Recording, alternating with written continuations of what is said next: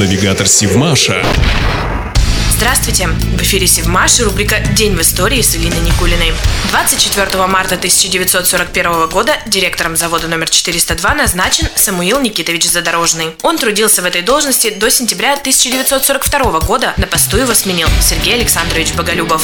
Самуил Никитович родился в 1905 году в поселке Черногорка Киевской области. Инженер-судостроитель по образованию, он работал директором Севастопольского судоремонтного завода, потом начальником Главного управления судоремонтных заводов, начальником начальником производственно-распорядительного отдела Наркомсудпрома СССР. Самуил Никитович принял пост директора завода номер 402 у Кондратия Семеновича Красильникова, первого директора завода. На долю Кондратия Семеновича выпали первые два года строительства и ввода в действие цехов, набора и подготовки кадров, подготовки производства и начала строительства первых кораблей, линкоров проекта 23 и эсминцев проекта 30К. Навигатор Сивмаша.